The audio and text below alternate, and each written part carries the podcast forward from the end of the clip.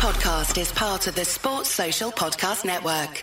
Hello and welcome to Las Blancas podcast. I'm your host, Om Arvind, and as always, I'm joined by Grant Little. Today, we're going to talk about Real Madrid Femenino's 3 0 victory over Breidablik, which has officially progressed them into the quarterfinals of the UEFA Women's Champions League. It's a historic moment, it's a reason to celebrate.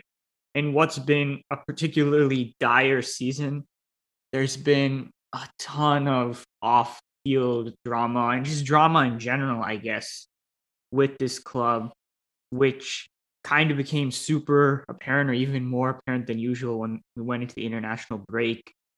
Aznar was sacked.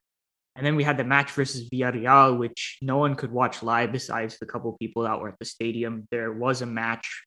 The, there was a recording of it actually posted online by a fan later on, which we posted on Las Blancas account. Uh, you should be able to find it on YouTube if you just um, you know search it correctly. So we can watch it now. But at the time, there was nothing, and so like there was nothing on the pitch really for for a long period, right, to talk about with this team, and so it was just a bunch of off field or just drama stuff to discuss. Right, there was like the really bizarre tweet by Esther's agent, which I'm sure most of you have seen by now trying to claim that a goal that was given to Nahikari was actually Esther's, and it was just a super weird moment. That was just like, what, what, what is going on here? Like, there was something that I think went more under the radar, but Kasi not being included in the squad for the Champions League may or may not have to do with her not being vaxxed, um, which is obviously a problem if you're going to do European travel, which was like there's more rumor. There was like, you know, a source backing it up. Like, I'm not sure how much to read into that, but I thought it would be kind of remiss if like it wasn't brought up, given you know how strong Grant Nye's stance is on taking the vaccine. So, just to say that with this team, there has just been like so much exhausting discourse around everything, almost like everything that's not about stuff on the pitch, because we'd reached a point where you know everything was in shambles right? Dressing room the relationship with the coach like to, to the point where it just felt like okay us getting you know failing on the pitch had almost become like what what more is there to talk about right? Grant we were running out of things to talk about. So it was a really welcome relief to finally be able to watch our first match under alberto toril live.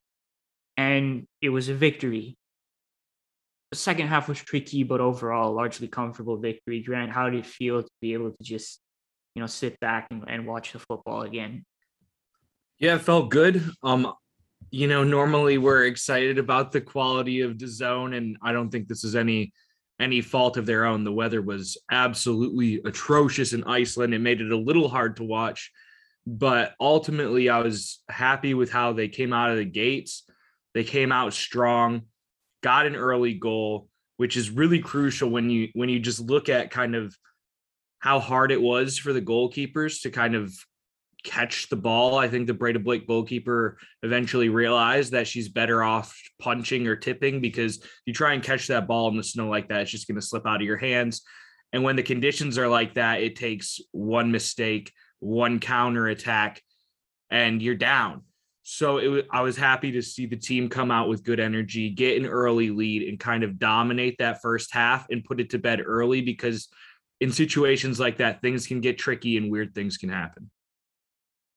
So I think it's quite difficult to take away grand talking points from this match for a number of reasons. One definitely is the conditions, which just complicated a lot of things, right? Like there, there were a bunch of misplaced passes, and it's it's hard to tell how much of the sloppiness, for example, from Pere or Zornoza in certain instances was just sloppiness or the fact that the ball was not traveling properly on the ground as more and more snow fell. So like that was a huge factor with everything. There's there's another one which is that if I'm if the commentator was correct in his information, the one I had on the English feed for the DAZN, matches in Iceland are over um, because like this is the weather they expect, right? And so the, their their women's team Breidablik was like training against like their the men's youth side and stuff like that to to be able to to stay match fit because they didn't have any competitive games coming into this one. So I mean, obviously, it's really difficult to take stuff away from against Breidablik, right? This is the team we smashed 5 0 when we were playing under Aznar, right?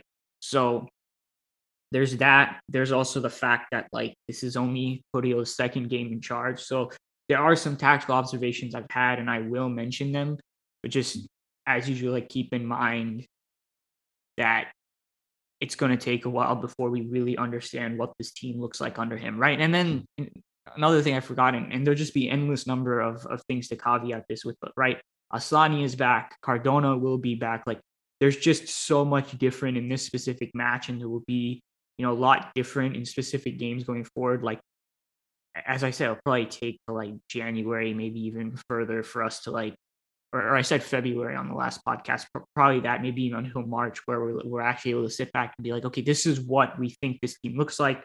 This is Toril's preferred 11. This is his tactical style.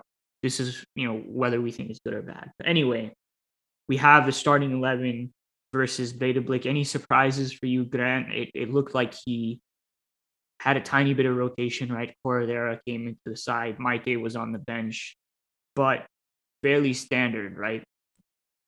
Yeah, I think so. I think, like you said, a little rotation, nothing really to write home about, especially knowing that it is Breidablik. All respect to them, but we did win the game 5 0 last time. So I wasn't going to really take too much out of whatever the starting lineup looked like, especially with Barcelona coming up on the weekend. Yeah, I think there was a little bit of thinking about Barcelona ahead, which, by the way, if I'm correct, will be broadcast national television in Spain, which is like we've won, but at what cost type of thing because it's going to be tough to watch Real Madrid. Like Jenni Hermoso put five goals past Misa in the first 30 minutes, but I guess that's good for women's football. So yeah, I, I think there was even a sense in the second half that we were approaching things that way, which again we'll get to. But a fairly straightforward game, right? We go there expecting to win despite all the conditions, despite all the caveats. And it was a rough maybe first five to six minutes as everyone was adjusting to the conditions. Or like five six misplaced passes right? So one per minute. And we weren't really settling in until we did. And we started to build towards goal. And then Asllani gets a really early goal kind of like some action off of a set piece. And then Asllani gets to the loose ball and it's a brilliant finish into the top corner. And then that first half is complete easy dominance for us. So SofaScore does statistics for the UEFA Women's Champions League, updates them live. In the first half, 68% possession to 32% in favor of us, 15 shots, seven on target. And if you look at the Breidablik column for everything, it's just a bunch of zeros. No shots for them, obviously not on target, no corner kicks. And it was just everything was going our way 10 shots inside the box who kind of stood out for you in that first half? I think I know who you're going to say, but I, I, just ask as a formality. Do I only give one, or can I can I give a couple? You can you can go multiple, but like.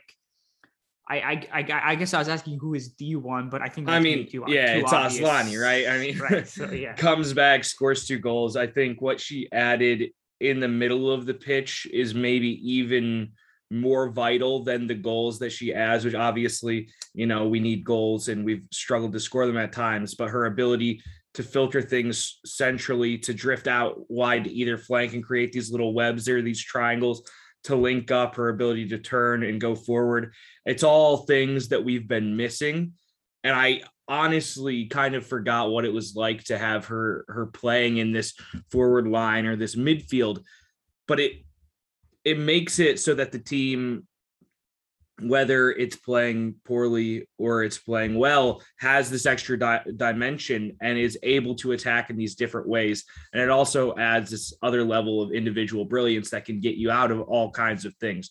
So obviously asllani was the one. I mean she scored the first goal with an incredible incredible incredible finish won the penalty with a good little bit of footwork, and then you know what happens when Asllani steps to the spot. It may have been a while, but you know what? She she put it away as cold as anybody. So she was she was the player of the match today. And you wanted to talk about other players, or was that just a question, like whether you were allowed to talk about? Oh, uh, it was a little bit of a question, but it was a little bit of I can I can mention other players as well. Um, I thought Athenea had a really good game. I don't know how you're pulling off some of those nutmegs, some of those touches, the changes of pace on a turf field that's covered in ice. It, it's incredible. She looked really good today in that first half, and I thought she brought a lot on on that right wing. I also thought Teresa, although she did have a few giveaways, which I think could probably be blamed a little on the conditions, thought she did a good job of adjusting well and playing these low passes that just get off the ground and aren't kind of slowed by the snow, but also weren't in the air to get caught up in the flurries. And she did a good job dropping deep into that kind of six role and the build up, serving as the pivot to move the ball forward and switch things side to side. Asllani was fantastic today. And I'm kind of with you. Like, I, I almost forgot what it was like to have her just oiling all the gears in the side, helping everything move really smoothly through midfield, through the flanks. And I think it really helps Esther when there's like a proper designated 10 like Asllani, because then there isn't so much confusion about okay, who's dropping off when when it's a, a two up top, right? When in her mind it's like I'm playing next to another striker as opposed to I'm playing next to someone who's a number 10 slash false nine or whatever. The the way the Esther Asllani dynamic looked looked much similar to what we see with Spain when Esther's playing with Jenny. And Jenny is like the alpha, right? The one who drops off and everything. And I, I'm not saying it's the exact same dynamic, right? I don't know what their personal relationship is like, but it was like all of that linking stuff, all of that dropping off. It was super clear that that was Asllani's job. And Esther did come off to the left, especially because most of Asllani's touches were on the right in the first half, and Esther linked things there. But it's one of the more limited roles I've seen for her. And she didn't have, like, I think the most amazing game. But I think when playing with Asllani, right, this is a really positive sign because we want Esther to be the person occupying the defensive line, especially if the wingers are going to be as wide as they were today. And so I, I just kind of like that. But going back to just what Asllani was doing for herself and how that related to the team, like I I mean, she's just so clean, receiving between the lines, always moving, always finding the right spaces. And she began to like kick up a really good relationship with Athenea on the right hand side, right? Like darting into the channels, floating off to the sideline, and just releasing players in behind. And that's the other thing with Asllani, right? Like everything she does is so quick. She she'll drop off, she'll receive, and then half a second later the ball is out of her feet and someone is going away. And, and we had like a really nice triangle on the right hand side with maybe Kenty being released down the underlap, and, and there were just nice things happening there. That was just Asllani was the center of all that, of it. That pass to Kenty toward the end of the first half was was awesome just the Yeah, ability to hold that up and play that through where absolutely nobody on Blick saw that pass coming. And I think, you know, I didn't see it coming either. Yeah, Asllani was by far our most important player of the game. Just some statistics from SofaScore, obviously 59 touches, 34 attempted passes, 91% passing accuracy, which is even against Breidablik for an attacking player with all of their touches in tight spaces and dangerous areas passing towards goal. That's really something. I mean, she was just on it today. Three key passes, two out of six successful dribbles, two shots on target, three were blocked, and obviously two goals, right? Like it was just a really sharp, clean performance. It's like if you wanted to show someone in a game what Asllani is about, this would be one of the games you show them, right? Because she's got all that stuff outside the box, the way she just improves our ability to circulate, play through a defense. And then the fact that she also has the box component of her game, right? Like she's she's like Benzema in the sense that like yes, she'll live and spend most of her time outside the box, but somehow she finds the time to also get into the area and create shots from good locations. And she was just really, really fantastic today, especially in that first half. And I think she was the reason we we won the way we did. You know, I I, I mean, I, I'm certain even with a different lineup, we would have come out there and won. But given the conditions and maybe based on how the second half went, possibly could have been a little tougher, but with Asllani out there, like the first half was just a cruise. It was easy. Um, in terms of like, I guess, broader tactical points and saying this with like extreme caution and with like a great degree of uncertainty, I thought it was interesting that Juan Zornoza was the one pushing up higher than Tere in in most possessions, which is like kind of the flip side of what Aznar was doing. Like, I mean, he's generally enjoyed pushing up Tere higher, but um, Claudia, when paired with her, has tended to be the deepest ball player. Um, and so that was interesting. But the bigger point, I think, was the fact that the double pivot was rarely in the same line. Like when Zornoza pushed up, it usually pushed up way up, right? Like behind another line of defense, trying to clear space for the deeper player in the double pivot and create some like staggered positioning. And then Asllani would kind of play off that. So for like brief moments, it almost looked like we had like an asymmetric midfield three. Um, so that was interesting. Whereas under Aznar, the double pivot, it tends to be just like a much flatter line. And the other thing was the triangles we were forming on the flanks were really nice, but I don't know how much to take away there because it felt like that was mostly just an Asllani thing. Obviously, it could be part of Toril's instructions, but like it's just something I can't know. And without being there in the dressing room and the tactics are given out, you need to like wait multiple games to be able to see patterns and things that are consistent. Then you can go and say, okay, this feels like a change. I don't know um, how much you take away from that. I, it's something I saw in this game. It's something to keep looking out for, like how well we are able to connect play on the wings, overload areas, and and play through defenses Whereas a lot of times, maybe in the Aznar era, it was just like the fullback and the winger, and they were kind of on their own and they had to make things happen.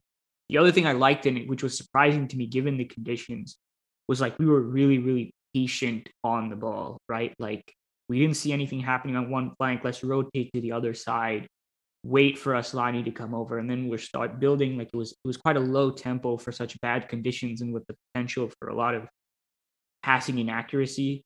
And so those are just some tactical notes I had. Yeah, I had the I had the same thing, especially about about that second point.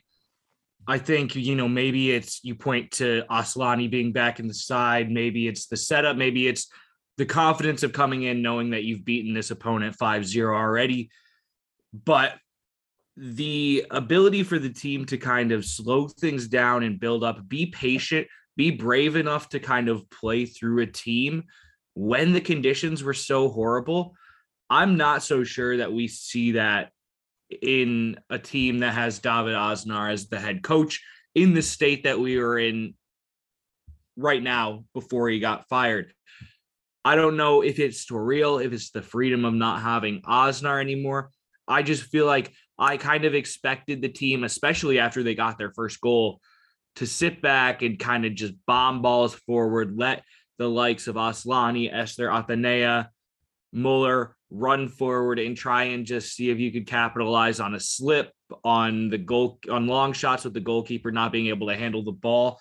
The way that they played in the first half was promising for me and something that looked very different than what we've seen in the past, especially considering the conditions of the match.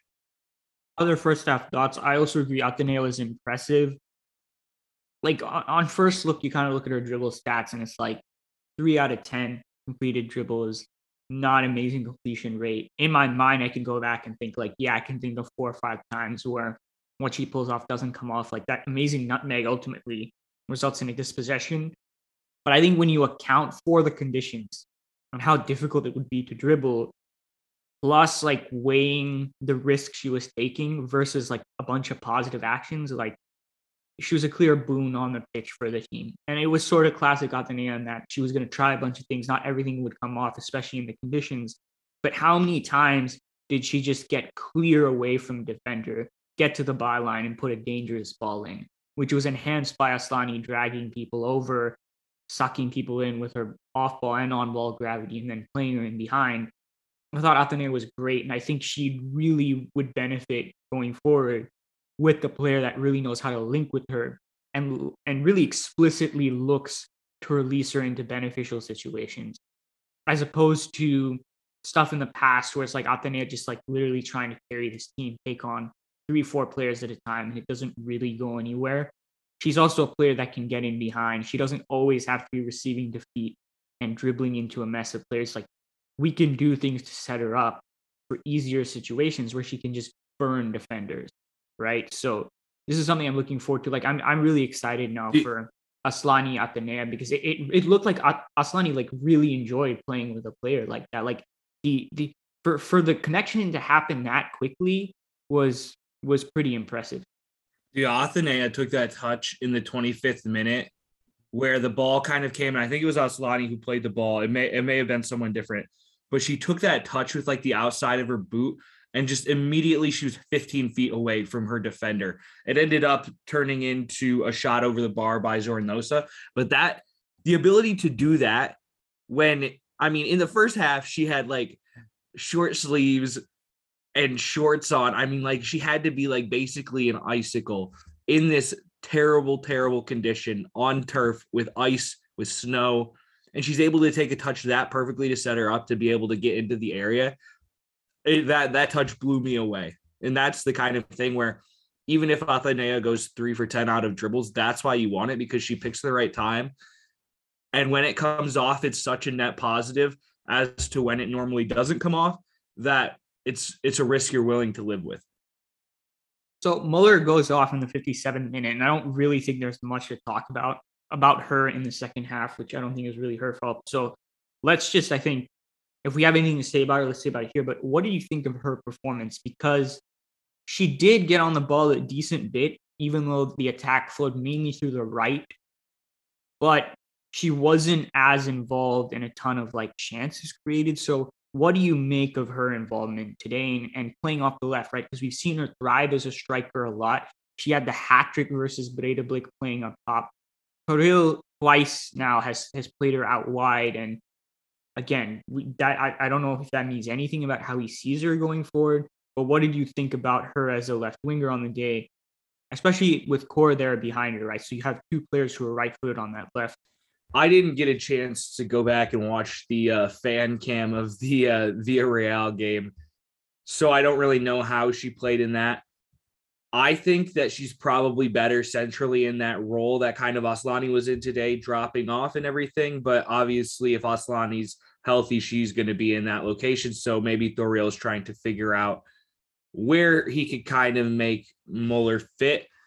I think that she she struggled today, not necessarily by any fault of her own. Out on that left, she was isolated. She had a couple crosses that were decent, got on the ball a few times, but I think that the way that Teresa and Zornoza were set up, as well as the way that Asllani was kind of drifting over to the right more.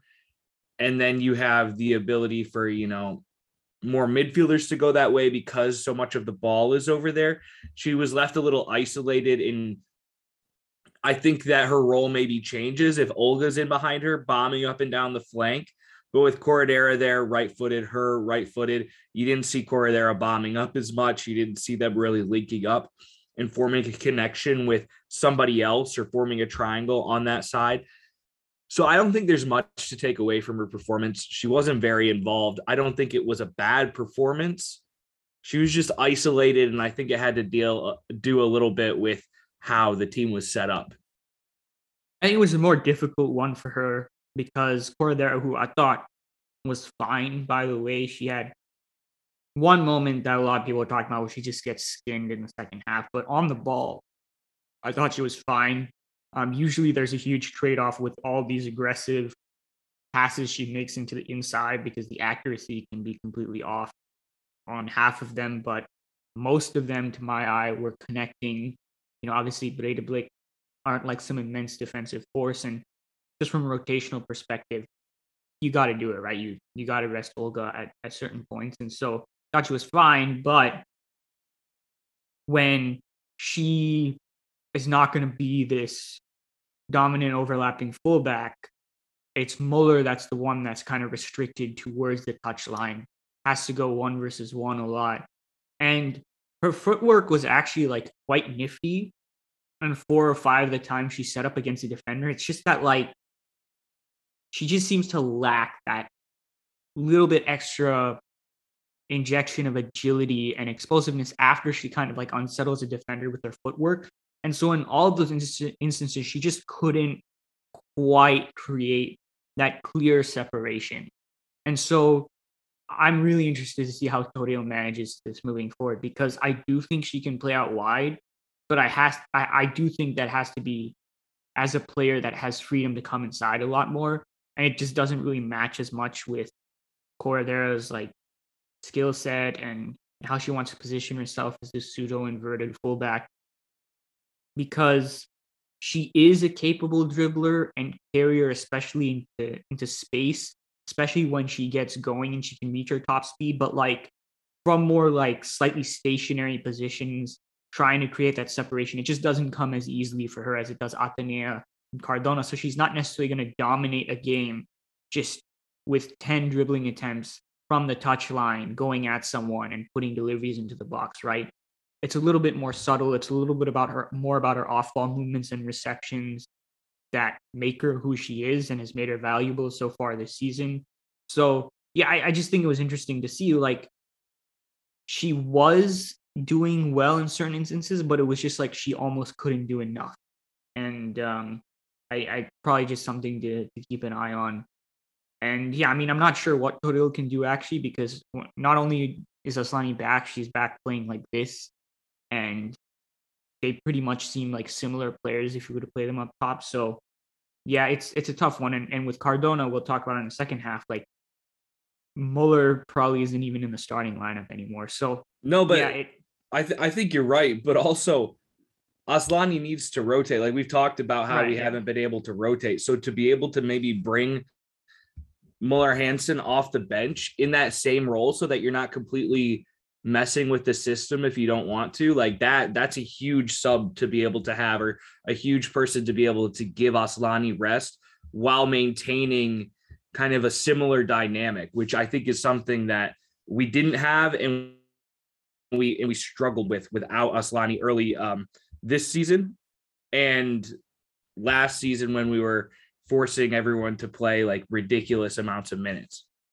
Møller might see her the, the rest of the season as like a heavy rotation option. And how he how Toril manages that with also rotating Naikar and Esther will be super, super interesting. So there's a lot to look forward to. We can get into second half stuff now, right? Yeah, I think so. All right. So second half, I think it's safe to say that the performance wasn't anywhere near the same so we actually had more ball possession, which I think is probably down to like the last 15 minutes. So 76% to 24%. But everything else was a lot more even. So nine shots to the Breidablik six, two shots on target to Breidablik three, three corner kicks to Breidablik two. So it was a bit more even. We were still the better side, but for a bit, especially the first like 20 minutes, it was kind of ugly. And I want to know why you thought that was the case, Grant. Um, obviously, the, the weather conditions were only getting worse. We're up 2 0, right? So the players and, and probably the coach are thinking, like, how hard do we really need to go? But was there something else? Was there something Breidablik was doing? Was there some some players like really falling off in that half that led to that, or is it just? I think it was a state of game state and conditions on the end of Real Madrid. But to start the match, Breidablik dropped really kind of a lot deeper than I expected them to, and kind of a four-five-one in the first half, and just let us have the ball. Maybe trying to just park the bus for the whole match. Obviously, that didn't work. We end up getting two goals through Asllani. And then in the second half, I think you probably have a coach who says they think the game's done, they think the game's won. We could either we're down, so we have to do something because what we did in the first half clearly didn't work. So I think that he kind of upped the line of confrontation, got them pressing a little more, especially when the ball went wide. And the team came out, Real Madrid came out lackluster, a little unfocused. And then that combined with the the difficulty with the conditions and the pressing made it so that it was a little harder to play through and establish that dominance that we had in the first half. So I think that Breidablik did do some things that kind of shifted the game, but it also had to do with game state. I think that's pretty much spot on. Breidablik like really came out with the proper aggressive press in the second half. And to be honest, I think we dealt with it quite poorly now. How much of that is down to the conditions versus our relative lack of interest compared to the first half versus the like just a general tactical trend over time of us struggling to build through a press, especially from a 4-4-2. I don't know. I'm not like a genius who can just extricate causation like that, which is why sample sizes are important to me. But, you know, since we're talking about the match, I got to say that it wasn't that good. Breidablik had like two or three really decent chances that forced Misa into action. Misa did well. But yeah, it was kind of ugly for a bit. And I was just kind of sitting there like, well, I didn't expect this. But I was glad that Breidablik came out and pressed because in the first half, I was thinking, okay, the possession is fine. We're building the goal well. But this was also the case in the first match versus Breidablik because Toril twice now has done 4-2-3-1 slash 4-4-2 and that was the form, primary formation he used with his old sides. What I wanted to see was like, what does this look like versus the press? And we somewhat got the answer to that in the second half, and it wasn't that great. And in my opinion, at least, we didn't go back to being the better side until the 71st minute when Maite and Cardona came on, and then we were able to reestablish some control on the pitch, move forward regularly, score that third goal and then see out the match. Do you think that's fair, or do you think there was a moment kind of beforehand where we started to to get back into it a bit a bit more? Obviously, in the 57th minute, we had an earlier double sub with Esther coming off for Nahikari, Møller coming off for Lorena. I think that I think that's fair. I thought the second half was pretty ugly and pretty painful to watch. Um, but then when you bring, I mean, what a double sub, right? Cardona and Maite on, obviously things are going to shift and we end up getting that third goal. And then there's whatever fight Breidablik had left is just kind of sucked out of them. And so I think we were able to dominate from then on out. But it was it was poor, I think, in that half, just from start to finish. I think Breidablik was unlucky not to score what would have been their first goal in the Champions League. Misa made some good saves. There was some pretty atrocious defending from Real Madrid. But we stepped up. We brought back the queen, Marta Cardona, onto the pitch, and uh, she was involved in the goal a little bit. So it was it was good vibes and um, made it through with no injuries. 3-0 win, clean sheet and everything. It was it was fine. Yeah, how about Cardona? Like one of the first actions she has when coming on is to make this like 25 yard run from the right hand side straight into the center of the pitch, put the ball into her left foot, and she skews the shot a bit. I'm actually surprised that she kind of like stopped, then shifted it onto her foot and went for it. I thought she was just gonna have a go on the fly like we've seen her do before, but that was that felt good, right? Like to see that, like her galloping out there, just blowing past everyone and Oh, I think no. if it's not snowing, that's in the top bins. I mean, Probably. we've seen we've seen Cardona do that how many times? That's the Cardona special right there. I was smiling beforehand, obviously. Like I really enjoyed Asllani's performance. We like Asllani on this podcast. But if there's a player I'm partial to, it's obviously Cardona. I'm like that, that was like just a wide smile for me. Like, yes, this is to see her come out and and be that explosive, like right from the off that's what I wanted to see. That felt good.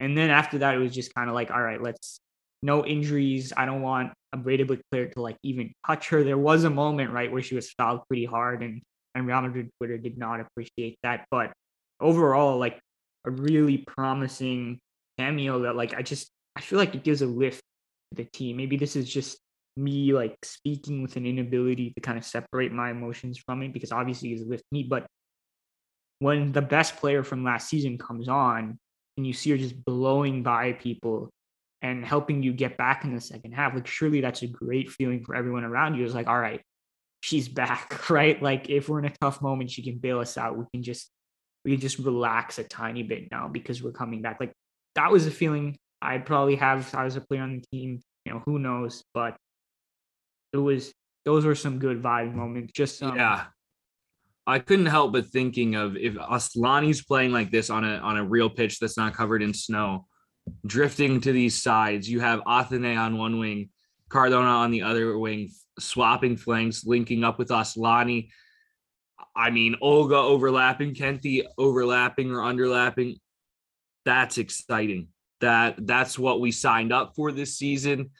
I think um having everybody back and healthy and if they're going to play like we saw today, it's going to be a lot a lot more exciting. We're going to see a lot more goals and we're going to have two players who have been on this team before that know how to take the initiative when the team isn't playing well take over a game, provide that moment of individual brilliance, which is something that we haven't really had. And it's super exciting. I'm disappointed that the the upcoming game is against Barcelona because I want to see what it looks like against um, non superhumans. But I'm excited, and maybe they can maybe they can do something magical this weekend. Maybe they can. So some statistics from Cardona in about 20 odd minutes of play. One shot, obviously, two out of three successful dribbles, 19 touches, 10 out of 11 accurate passes, 91% accuracy, one cross, four out of five ground duels won, two fouls won. So she was making stuff happen in a short period of time. And that was that was very pleasant to see. The last substitution was right after the goal that Zornoza scored, 83rd minute. Lucia Rodriguez comes on for Kenti. I don't think there's really much to say about Lucia. Did you have more to say about the other three subs, Maite, Lorena, and Nahikari? I didn't have much to say. Um, I thought they were kind of quiet. The game was over. I didn't have anything that really stood out. I was also repping out the immediate reaction. So, so just I think maybe to support the point, Maite came on and helped bring calmness to that midfield again and help us progress past the the press into the final third. 86% passing accuracy on 22 attempts just for to, to be able to get a relative sense of what that means. Zornoza was 83% passing accuracy and Teresa was 77%. So, I mean, Maite is the cleanest midfielder we have, right? So she comes on, gives us a little bit of control. Cardona gives us a massive threat down that right hand side. Obviously, things are going to look better for us and we're able to get closer to goal. I, I didn't really have that much to say about Lorena. I thought it was probably a bit unfortunate for her that she plays on the right hand side initially when everything starts going down the left. So she barely gets the ball. And then when she kind of has to like switch back again, kind of like the left hand side, because Cardona goes to the right, everything starts going down the right. So she's she wasn't really able to get the ball. Nahikari, I don't really have much to say besides the fact that like her statistical profile is like incredibly unkind to her. And I think it's probably an accurate reflection of the fact that she she barely had an impact when she came on, which you know is whatever tough second half, but maybe not now just because of the timing of the managerial change and and it could it could lead to so much different than what's been happening before.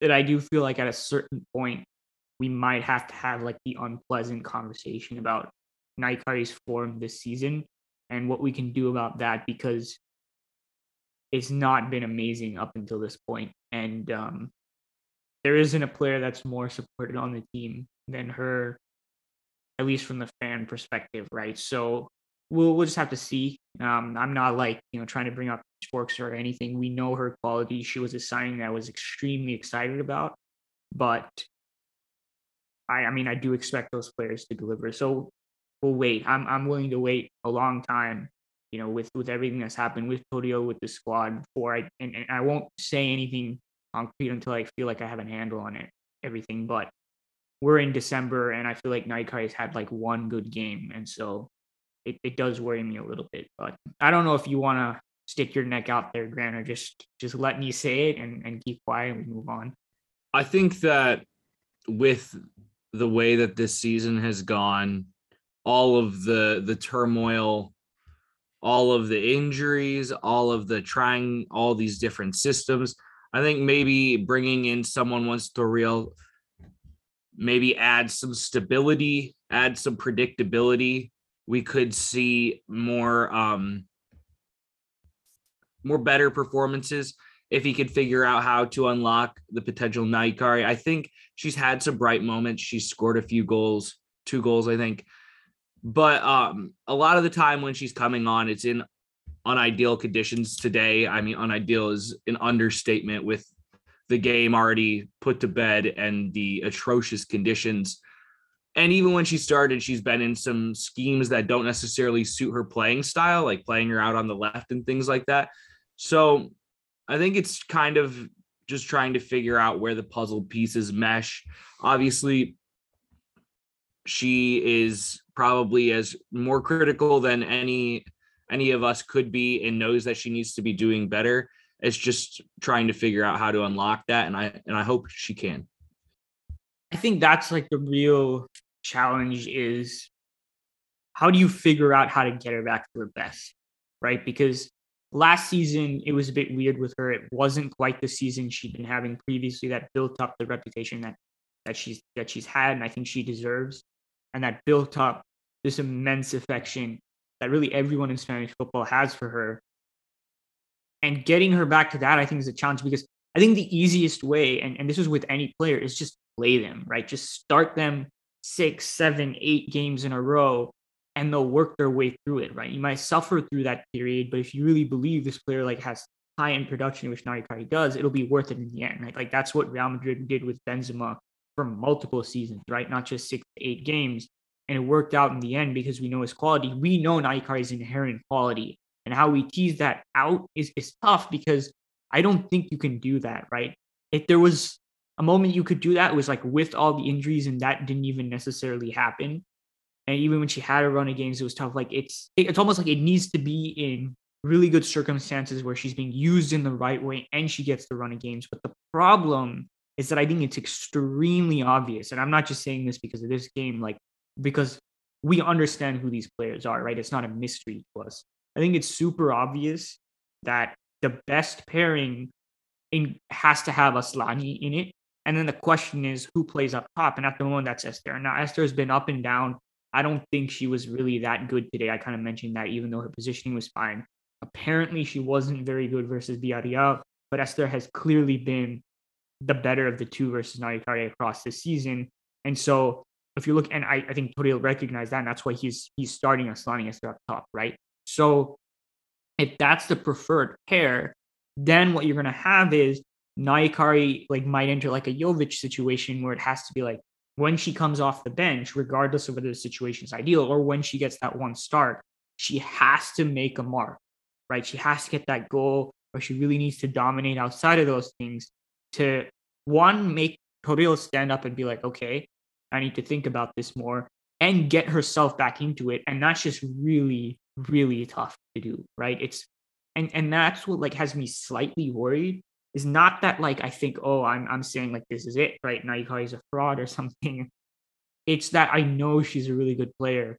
But when you go through long ruts like this, what generally helps bring it out is either a lot of faith and you just you just play through it, or somehow you have to find a way through like bits and pieces of minutes here and there in unideal circumstances to really break through and I, I just think the latter scenario is tougher. So something to really pay attention to, and I think pay attention to carefully because I'm sure people will be talking about it, but be frank, I'm, I, I mean, I don't know how informative the discourse will be given like all the emotions surrounding it, but I am a little worried about it just because I, I think she's in a really tough situation.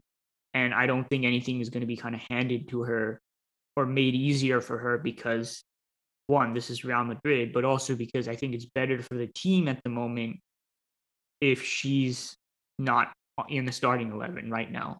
And like she needs to find a way to work herself in. Like at her best versus Esther, that's a real conversation. And I might go and pick Nahikari, but she's not at her best. Esther might not be at her best, but she's been better. And so it's a really tough situation to be in. And I guess like after you know I was happy about Cardona, I was happy about Asllani. That's kind of when my where my mind went to after the game when I was thinking of like how do I frame this discussion in a way that's like remotely productive. I think it'll be a huge failure for the team if we're not able to to get the best out of her this season. Like she's a marquee signing. She's one really that's for the future, right? Esther's like 29, I think. Nahikari is like 24. Like Nahikari is, is the future striker of this team, right? Like we want her to see out her prime leading this side. And we can't just like let a season go by. So this is something for everyone to work out. But ultimately, as tough and maybe as unfair as, as it might be, I think it's probably going to come down to her. And um, I think in the long run, it'll all work out. My worry is just about this season. Yeah, I think that's well said. Um, I I have faith that she'll turn it around. I think there's going to be league games where we're playing sides that are not to to the same quality as you know some of the the other teams. There's going to be rotation, especially around the knockout stages. Now that's a two leg affair, and obviously we're going to want. I mean, whoever we get is going to be a very very tall task. So I think there are going to be opportunities. She just has to take them. She needs to hopefully just stay confident, stay trusting in her ability, and hopefully a little luck will fall her way. And we won't have to to wait as long as we've seen with this whole Jovic situation. But I think there could be a similar but sped up pathway where Nahikari gets maybe a few a few runouts and and flips the script and all of a sudden she has her confidence back she's feeling good about herself and she's on a roll. Basically we believe she'll come good i think is the point. It's just a question of when and how soon and the faster it happens the better for all of us and um, the most importantly better for the team. Anything else we want to say about this game? It's fairly straightforward right? It's one of those where you start over analyzing things right? You're making a mistake but any other notes I think we just got to talk about, you know, the situation in the grand scheme of things. We we thought it was going to take a miracle to finish in second place last year. We thought it was going to take a miracle to beat Manchester City. We got a very kind draw in the group stage and we're into the knockouts of the UEFA Women's Champions League, something that I don't think even the most optimistic of fans would have predicted if we were looking at it last season. So I think it's just important to realize, you know, we get so stuck into these situations because this is where we are now and we're fans, but it's important to remember just how far we've come in a short period of time and it's it's pretty awesome that we'll be playing a two-legged Champions League affair with with a very very top side shortly here. Who knows, man? Maybe we can shithouse our way to the semis. it is Real Madrid. Shithouse your way to the semis, like it's right there. It's right there, man. So I, I, think anything after this is a bonus, right? This was one of our objectives. Yeah, well, playing playing with house money at this point. Yeah, and so I'm like really just gonna sit back and and just enjoy the journey because I don't expect anything from here, even if we're playing at our best, even if all the tactics are spot on, it's not just a question of like going up against superior teams, but also like the inexperience and other sides being better prepared for this moment. It's going to be over two legs now. So it's not just a question of being able to get a shock result, right? Like if we come up against Chelsea and we were able to like catch them out and we have a really good first result, then you're going to come up against Emma Hayes, who is a master of analyzing what happened in the first leg, fixing it, and then beating you in some way or the other which is literally how Chelsea got to the final last season. It was them messing up the first leg, Emma Hayes looking at what happened, completely changing things around, and then beating everyone until you got to the unstoppable force that is Barcelona, right? So it's a completely different level of football, which we haven't experienced. You could argue, I mean, PSG, I guess, was was the experience, and how did that go for us, right? So, yeah, I mean, I'm just gonna enjoy that like I enjoyed watching Sam Kerr like absolutely deck that pitching winning fan. There's a video out of it now. Oh my gosh, I have seen it. Yeah, she lit his ass up. Which absolute queen shit. That's, uh, Dude, I don't know why she got a yellow card. That's BS, man. This guy was strutting around on the pitch like he needed to get truck stick. I think it's actually part of like the uh established protocols where like it's treated if a player attacks a fan in the stands like it's treated as the same thing which is bullshit obviously but like so so then the player would get a card obviously that's dumb and like the referee should be able to like be able to see the situation and make a better judgment call. But I do actually think that's like part of precedent, and so the referee didn't have much of a choice. That Well worth it. changed. But yeah, I mean, well worth it, right? Like, I hate fans like that. I mean, I understand we all go crazy with these footballs. I mean, God knows how I'd act if, you know, like one day I'm able to meet like Cardona and Nathalie and stuff. You know, I'd probably like be a complete fool, but it breaks a boundary. Like it breaks like a really physical, literal boundary, right? It's like super obvious. Like that is the pitch is the purview of the players, of the officials, and that's it, right? Coaches aren't even allowed to step onto the pitch when things are in play, right? Like it it breaks a boundary that is very symbolic in that, like, which is just I think part of celebrity culture and you know how that's poisoned all of our minds that like we think we are friends with these players, right? People call them parasocial relationships, and that we think like, yeah, I deserve that access to another human being where I can just, you know, run in there and, you know, demand a selfie, stand around and take pictures. It's like the most literal example of being unable to understand what an athlete is and what their relationship is to you and where the lines are. And so I've always despised, you know, those those fans, right? I mean, you know, just don't do it. Like don't do it. And I think they've always been rewarded too much, right? Obviously, players being really gracious multiple times, you know. I'm not saying like, you know, I quite enjoyed what Sam Kerr did. I'm not saying like, you know, players should just absolutely like attack the person who runs on, but for once, I think it sends a sterner message that needs to happen, which is that it's it's usually either treated as, oh, this is actually like really cool, or it's like basically a joke. No, like stop fucking doing it. Yeah.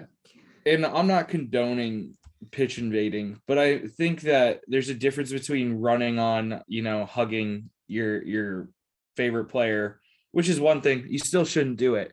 But this guy was just strutting around. He wasn't even talking to any of the players. He was just videotaping himself acting like he owned the place. Like this wasn't it didn't seem like he was some fan who was overcome by emotion. It seemed like some idiot who thought he could make a show of himself. And a show of himself he did, but he didn't make it Sam Kerr did because she absolutely laid his ass out. And he will be viral. This is a simply iconic moment. Oh, I mean, this dude is just going to be a meme for the rest of his life in video form, in photo form. I've already seen the memes doing the rounds. This guy thought he was is was winning the day, and he is about to take a fat L. if you want to meet players, wait outside the stadium. There are areas for fans to be where you can get autographs. And if the player doesn't come up to you, if they ignore you, tough shit. I know it sucks. I know, you know, you might have traveled all that way, but guess what? You don't have an entitlement to that. And I think people need to understand that and respect that more because, especially in the age of social media, we think like these players owe us things that they really don't. So yeah, that's that's I think a good message to end this podcast. It's it's something I I trumpet quite frequently. Know our boundaries as fans and uh, respect them. All right, Grant, we will be back versus Barcelona. Very unfortunately, at 6 a.m. to watch wake up at that godforsaken time to watch our girls get absolutely smashed. But it's it's part of the job. It's part of being a fan around your family. You know, it's part of being a fan in, in women's football. Like you're gonna watch your team get destroyed by Barcelona. The one thing that unites us all.